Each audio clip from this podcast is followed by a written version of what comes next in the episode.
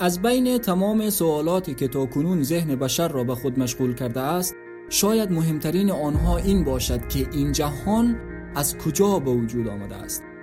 برای این سوال جوابهای متعددی وجود دارد که از جمله آنها یک نظریه علمی به نام بیگ بنگ است. بیگ بنگ شاید شروع کل جهان نباشد اما شروع جهانی است که ما می‌شناسیم. در این اپیزود با تعریف این نظریه تاریخچه آن اثبات و مشکلات آن شما را آشنا خواهم کرد. تا همین چند وقت پیش فکر این که بتوانیم جواب این سوال را از مشاهدات واقعی خود از جهان به دست آوریم کاملا بیگانه بود.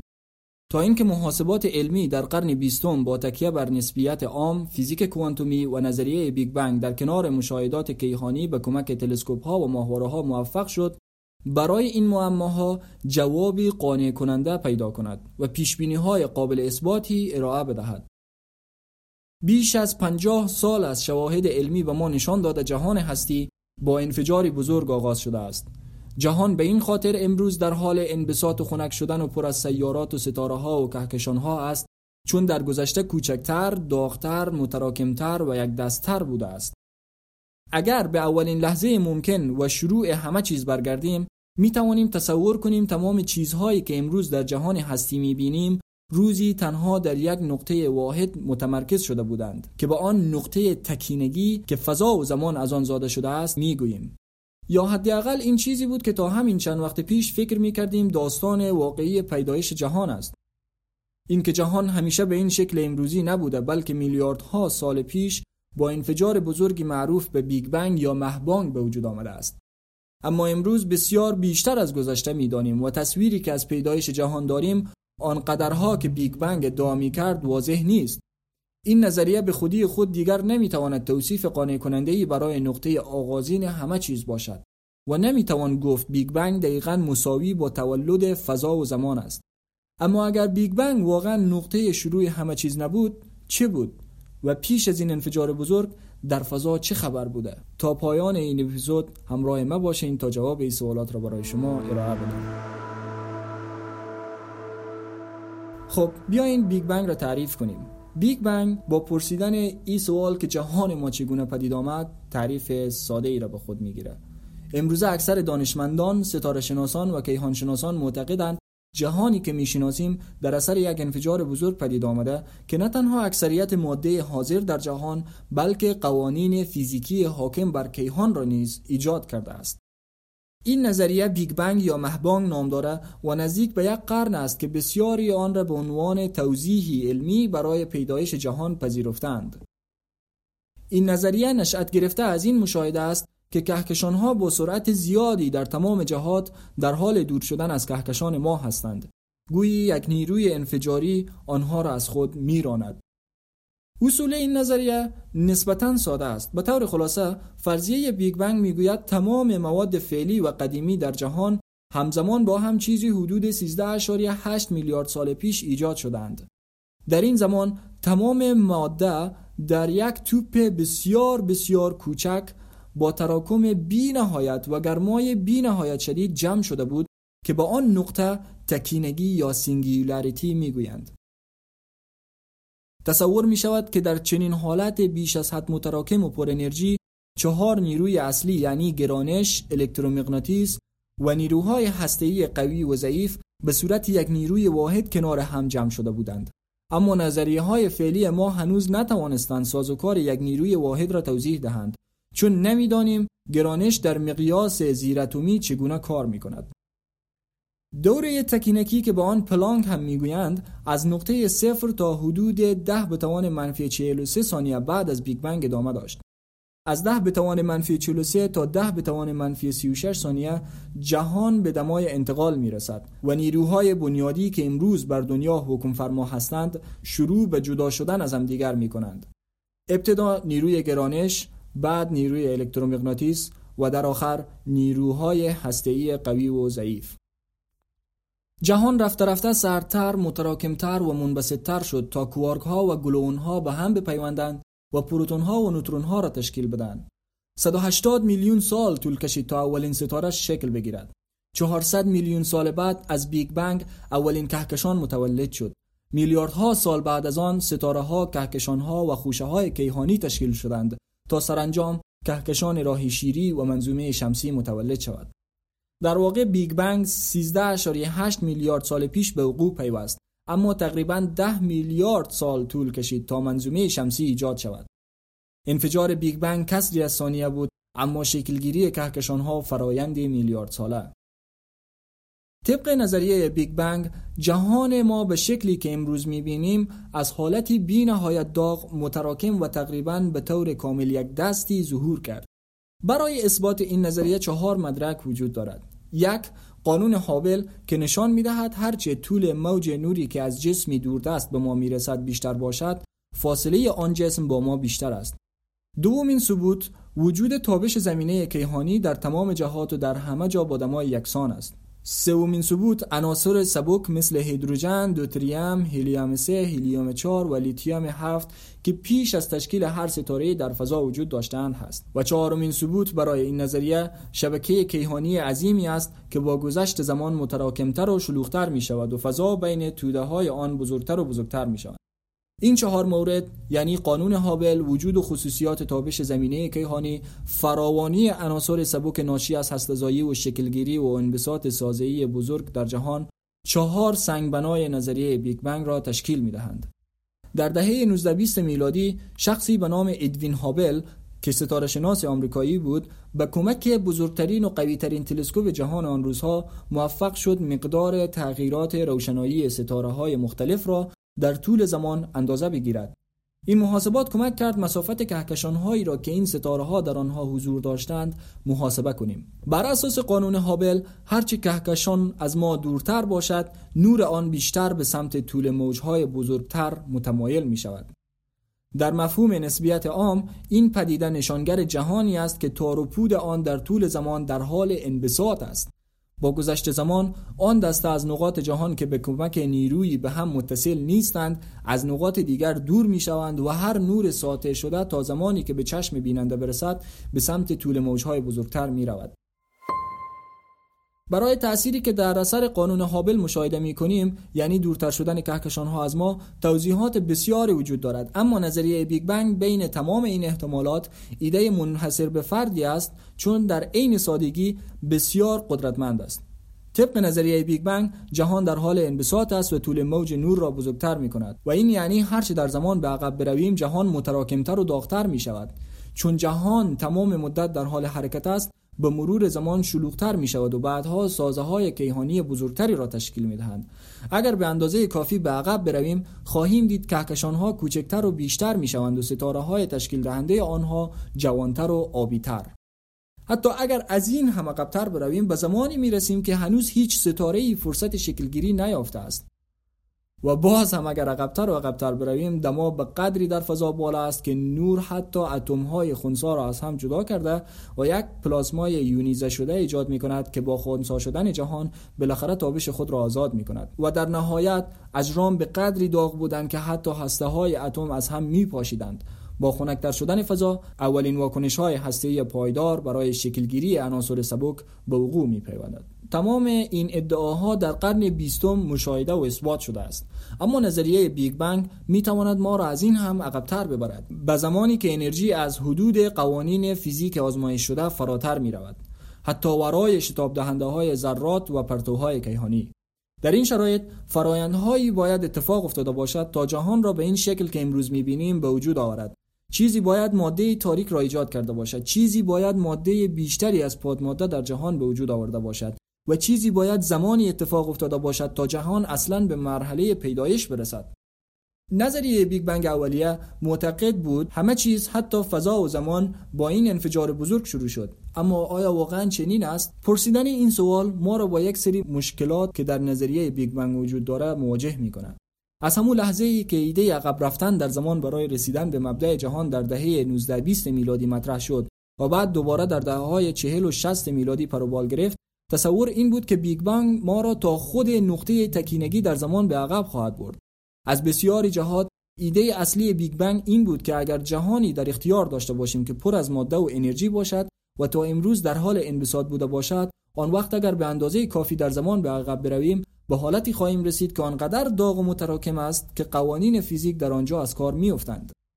در برهی از زمان به مقداری از انرژی تراکم و دما می رسیم که آنقدر زیاد است که اصل عدم قطعیت کوانتومی که در ذات طبیعت وجود دارد و می‌گوید نمی‌توان به طور همزمان همه کمیت های یک الکترون را اندازه گیری کرد به پیامدهایی می انجامد که از لحاظ منطقی قابل توجیه نیستند. در این شرایط نوسانات کوانتومی سیاهچاله هایی ایجاد می کنند که کل جهان را فرا می گیرند احتمالات صفر یک به جوابهایی می‌رسند که یا منفی یا از یک بزرگترند و هر دوی این جوابها در دنیای فیزیکی غیر ممکن هستند. ما می‌دانیم گرانش و فیزیک کوانتومی در این شرایط عجیب معنا نمی‌دهند و این همان تکینگی است. جایی که قوانین فیزیک دیگر کاربردی ندارند. در این شرایط حتی این امکان وجود دارد که خود فضا و زمان متولد شود. جایی که بیگ بنگ در ابتدا برای آن مطرح شد. اما تمام این ایده ها بر پایه این تصور بود که ما واقعا می توانیم سناریوی بیگ بنگ را به هر اندازه که می خواهیم در زمان به عقب ببریم. یعنی به زمان انرژی ها، دماها و تراکم های بی نهایت بالا. در واقع شخصی به نام جورج لماتره اولین فردی که ایده انبساط تاروپود فضا زمان را مطرح کرد گفت بیگ بنگ روزی بدون دیروز بوده است. اما این موضوع منجر به بروز معماهای فیزیکی شد که هیچ توضیحی برای آنها وجود نداشت. معماهایی از جمله چرا مناطقی در فضا که به هم اتصالی نداشتند و برای تبادل انرژی وقت کافی نداشتند دماهای یکسانی داشتند؟ چرا سرعت اولیه انبساط جهان در تعادل کامل با مقدار کل انرژی جهان بود تا در نهایت جهان مسطح امروزی حاصل شود؟ و چرا اگر آن اوایل چنین دماها و تراکم بیش از حد بالایی در فضا بود هیچ آثاری از آن دوران را در جهان امروزی خود نمی بینیم اگر بخواهیم تنها به نظریه معمول بیگ بنگ اکتفا کنیم جواب این سوال ها این است چون جهان به همین شکل متولد شده و هیچ دلیلی هم برای آن نیست. اما در دنیای فیزیک چنین جوابی شبیه تسلیم شدن است. در عوض رویکرد دیگری برای حل این معماها وجود دارد. ایجاد میکانیزمی که می‌تواند این خصوصیات مشاهده شده را توضیح بدهد و در این حال تمام ایده های موفق بیگ بنگ را هم باز تولید کند. این رویکرد جدید به نام تورم کیهانی شهرت یافته است. مشکلات نظریه بیگ بنگ مدتها ذهن کیهانشناسان و فیزیکدانها را درگیر کرده بود تا اینکه حدود چهل سال پیش ایده تورم کیهانی یا cosmic inflation توسط آلن گوت مطرح شد. به جای اینکه بخواهیم نظریه بیگ بنگ را بگیریم و آنقدر در زمان به عقب برگردیم تا به نقطه تکینگی و تولد فضا زمان برسیم ایده تورم کیهانی می‌گوید در مورد پیدایش جهانی که می‌شناسیم از نقطه‌ای به بعد دیگر اجازه پسروی در زمان را نداریم. یعنی تنها می‌توان تا سطح مشخصی از دما و تراکم بالا در جهان پیش رفت و نه عقبتر از آن. طبق ایده تورم کیهانی پیش از این حالت داغ متراکم و یک دست که به بیگ بنگ انجامید حالتی بود که در آن جهان از ماده و تابش خالی بود. جهان در عوض دارای حجم بزرگی از انرژی بود که ذات تاروپود خود فضا است که این شرایط باعث انبساط تصاعدی جهان شد. که باز همین خود باعث شد جهان مسطح خالی و یک دست شود و بعد دوره تورم کیهانی به پایان می رسد و آن انرژی ذات تاروپود فضا را به ماده و تابش تبدیل می کند که در انفجار بزرگ بیگ بنگ باعث پیدایش جهان هستی می شود درباره تورم کیهانی چیزهای زیادی نمی‌دانیم اما داده هایی که در سه دهه اخیر جمع شده به شدت وجود این حالت تورمی را تایید می کند حالتی که قبل از بیگ بنگ وجود داشت و زمینه را برای وقوع این انفجار بزرگ مهیا کرد. به عبارتی ایده تورم کیهانی نشان می دهد بیگ بنگ شروع همه چیز نبود بلکه تنها شروع جهانی بود که ما با آن آشنا هستیم. تایید این نظریه به این معنی است که جهان ما که 14 میلیارد سال نوری با صدها میلیارد کهکشان خود در فضا گسترده شده است تنها یک قطعه بینهایت کوچک در کیهانی بسیار بزرگتر است که از گستردگی معماری و سرنوشت آن هیچ چیز نمی‌دانیم. علاوه بر این فراتر از جهان ما ممکن است تعداد بیشماری از جهانهای دیگر وجود داشته باشند که تا ابد ادامه دارند و مثل ظرفی از آبی که به جوش آمده است در حال سرریز شدن هستند.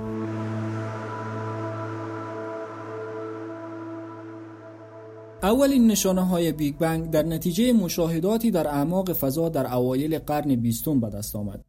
در سال 1912 وستو اسلیفر فضانورد آمریکایی کهکشانهای مارپیچی را که آن زمان تصور می‌شد سحابی باشند مورد مشاهده قرار داد و متوجه شد تقریبا در تمام این موارد این اجرام در حال فاصله گرفتن از کهکشان راهی شیری بودند.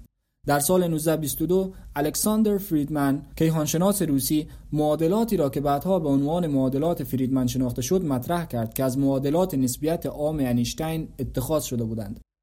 انیشتین با تکیه بر ثابت کیهانشناسی خود آن زمان اصرار داشت جهان ایستا است. اما محاسبات فریدمن نشان داد اتفاقا جهان در حال انبساط است.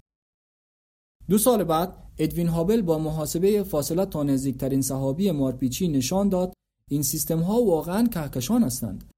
در همان زمان هابل با استفاده از تلسکوپ هوکر 2.5 متری در رصدخانه مانت ویلسن یک سری شاخص های اندازه‌گیری فاصله کهکشانی ابداع کرد.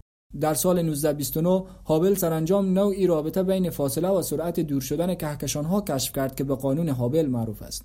بعدا در سال 1927 جورج لماتره فیزیکدان بلژیکی و کشیشی در کلیسای کاتولیک روم به طور مستقل همان نتایج را از معادلات فریدمن به دست آورد و اینطور نتیجه گرفت که دور شدن کهکشان ها به خاطر انبساط جهان است. او در سال 1931 از این هم فراتر رفت و این فرضیه را مطرح کرد که هرچه در زمان به عقبتر برویم جهان کوچکتر و کوچکتر خواهد شد. به استدلال لماتر در برهه از زمان کل کسافت جهان تنها در یک نقطه متمرکز شده بود که تاروپود فضا زمان از همانجا سرچشمه گرفته است. این اکتشافات در طول دهه 1920 و 1930 بحث های داغی بین فیزیکدان ها ایجاد کرد و اکثریت طرفدار این نظریه بودند که جهان در وضعیت ایستایی قرار دارد در این مدل ماده جدید به طور مداوم با انبساط جهان ایجاد می شود و در نتیجه یک نواختی و کسافت ماده در طول زمان ثابت می ماند. بین دانشمندان این دوره ایده بیگ بنگ از ایده جهان ایستایی مذهبی تر به نظر می رسید. شاید به این خاطر که لماتره پیشینه مذهبی داشت. در این مدت نظریه های دیگری نیز طرفدار داشت از جمله مدل میلن و مدل چرخه‌ای که هر دوی آنها بر اساس نظریه نسبیت عام انیشتین مطرح شده بودند. مدل چرخه‌ای حتی مورد تایید شخص خود انیشتین هم بود و می‌گفتند جهان از چرخه های بینهایت یا نامشخص پیروی می کند پس از جنگ جهانی دوم مجادله بین طرفداران مدل جهان ایستا و طرفداران نظریه بیگ بنگ بالا گرفت. از قضا این هویل بود که در یک مصاحبه رادیویی در بی بی سی در March 1949 عبارت بیگ بنگ را ابداع کرد که به اعتقاد برخی آن را در نقد این نظریه مطرح کرده بود. هویل در این برنامه رادیویی گفته بود سرانجام مشاهدات کیهانی به نفع بیگ بنگ رای داد. کشف و تایید تابش زمینه کیهانی در سال 1965 موقعیت بیگ بنگ را به عنوان بهترین نظریه مبدأ و تکامل جهان هستی محکم کرد. از اواخر دهه 1960 تا دهه 1990 میلادی ستاره شناسان و کیهان شناسان با حل مشکلات نظریه بیگ بنگ این نظریه را قابل اعتماد تر کردند. از جمله مقالاتی که برای حل مشکلات بیگ بنگ منتشر شد مقالات استیون هاوکینگ و سایر فیزیکدانهایی بود که نشان دادند تکینگی شرط اولیه و اجتناب ناپذیر نسبیت عام و مدل کیهانی بیگ بنگ است. در سال 1981 آلن گوت فیزیکدان آمریکایی با مطرح کردن نظریه تورم کیهانی و دوره انبساط سریع کیهانی سایر مشکلات نظریه بیگ بنگ را برطرف ساخت. در دهه 1990 میلادی پدیده انرژی تاریک مطرح شد تا مسائل بزرگی را که در کیهانشناسی وجود دارد حل کند. انرژی تاریک هم توجیهی برای کثافت گمشده جهان بود هم راه حلی برای ثابت کیهانی انیشتین و هم توضیحی برای اینکه چرا جهان همچنان در حال شتاب گرفتن است به لطف پیشرفت هایی که در تلسکوپ ها، ماهواره ها و شبیه سازی کامپیوتر اتفاق افتاد، ستاره شناسان و کیهان شناسان موفق شدند بخش بیشتری از جهان را ببینند و درک بهتری از سن واقعی آن داشته باشند. توسعه تلسکوپ های فضایی مثل کاوشگر زمینه کیهان یا کوبه، تلسکوپ فضایی هابل، کاوشگر ویلکینسون و ماهواره پلانک در این زمینه بسیار ارزشمند بودند. امروزه کیهانشناسان های بسیار دقیق و درستی از بسیاری از پارامترهای مدل بیگ بنگ انجام دادند و سن خود جهان را هم به دست آوردند که همان 13.8 میلیارد سال است. و همه این ماجراهای شگفتانگیز تنها با این مشاهده ساده شروع شد که اجرام عظیم کهکشانی که میلیون ها سال نوری از ما فاصله دارند به آرامی در حال دورتر شدن از کهکشان ما هستند. اگرچه مطمئن نیستیم این داستان کیهانی چطور به پایان می‌رسد اما می‌دانیم تا رسیدن به این پایان صدها تریلیون سال مانده است ولی واقعا جهان چطور تمام می شود؟ چه فرضیه هایی برای پایان جهان وجود دارد؟ دانستن نقطه شروع جهان چیزی درباره نقطه پایان و مرگ آن به ما نمی‌گوید بیگ بنگ می‌گوید میلیاردها سال پیش بین گرانش که می‌خواست جلوی انبساط افسار گسیخته جهان را بگیرد و انبساط اولیه که می‌خواست همه چیز را از هم دور کند رقابتی در گرفت که همچنان ادامه دارد. اما خود بیگ بنگ مشخص نمی کند سرنوشت این مسابقه چه خواهد بود. برای دانستن این جواب باید بدانیم جهان دقیقا از چه ساخته شده است. مثلا با کشف انرژی تاریک که همین 25 سال پیش اتفاق افتاد این نظریه مطرح شد که نه تنها برد احتمالاً با انبساط است بلکه کهکشانهای بسیار دور با سرعت بیشتری به دور شدن از ما ادامه خواهند داد و جهان در آخر سرد، تاریک و خالی خواهد بود. فیزیکدان ها می‌گویند تمام جهان احتمالا روزی با یکی از این چهار سیناریو به پایان خواهد رسید. یک انجماد بزرگ، دو فشردگی بزرگ، سه تغییر بزرگ یا شکاف بزرگ. سناریوی انجماد بزرگ یا مرگ حرارت می‌گوید زمانی دمای همه چیز در همه جهان یکسان می شود. تمام فعل و انفعالات در جهان متوقف می شود. آنتروپی در بالاترین حد خود قرار می گیرد و در این حالت جهان تا ابد مرده است. سناریوی فشردگی بزرگ در واقع معکوس پدیده انفجار بزرگ است و زمانی را توصیف می کند که گرانش نیروی غالب در دنیا خواهد شد. جهان شروع به منقبض شدن می کند کهکشان ها به سمت یکدیگر کشیده می شوند با هم ادغام می شوند و جهان کوچکتر و کوچکتر می شود و چون جهان کوچکتر داغتر خواهد بود دما در همه جا به طور همزمان افزایش می تا اینکه همه چیز به جهنمی بسیار فشرده تبدیل می شوند از طرفی تغییر بزرگ یا زوال خلا می‌گوید حباب مرگ ناشی از آزادسازی انرژی بالقوه میدان هیگز همه چیز را سر راه خود پاک و ماهیت ذرات و قوانین فیزیک را عوض می کند. سناریوی چهارم برای پایان دنیا به شکاف بزرگ مشهور است که در آن مقدار انرژی تاریک با سرعتی بیشتر از انبساط جهان افزایش می‌یابد. با گذشت زمان کسافت انرژی تاریک ممکن است افزایش یابد و تاروپود جهان را از هم بشکافد.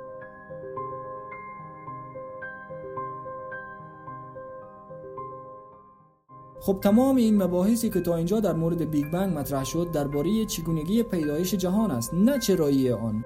این نظریه می‌گوید جهان ما از حالتی داغتر متراکمتر و یکدست‌تر از حالا در زمان گذشته وجود داشته است. اما این به معنی نیست که اجرام و انرژی به چنان درجه ای از حرارت و تراکم رسید که قوانین فیزیک دیگر معنا نداشت. دیگر این ایده که فضا و زمان از نقطه تکینگی حدود 14 میلیارد سال پیش به وجود آمد پذیرفته نیست. بلکه پیش از آن فضایی با انرژی ذاتی خود بود که در اثر تورم کیهانی شرایط را برای وقوع بیگ بنگ مهیا کرد. به عبارت دیگر بیگ بنگ شاید شروع کل جهان نباشد اما شروع جهانی است که ما می‌شناسیم. بیگ بنگ شروع مطلق نیست بلکه شروع ما است و شاید این داستان کامل نباشد اما بخش مهمی از داستان کیهانی جهانی است که تمام ما را به هم متصل می کند تشکر از اینکه تا پایان اپیزود هشتم همراه من بودین. اگر محتوای این اپیزود را دوست داشتین لطفا چنل تلگرام میچید را دنبال کنید جایی که در آن محتوای اینچنینی بیشتری را در دسترس شما عزیزان قرار می دهیم تا پایان اپیزود بعدی خدا نگهدار شما.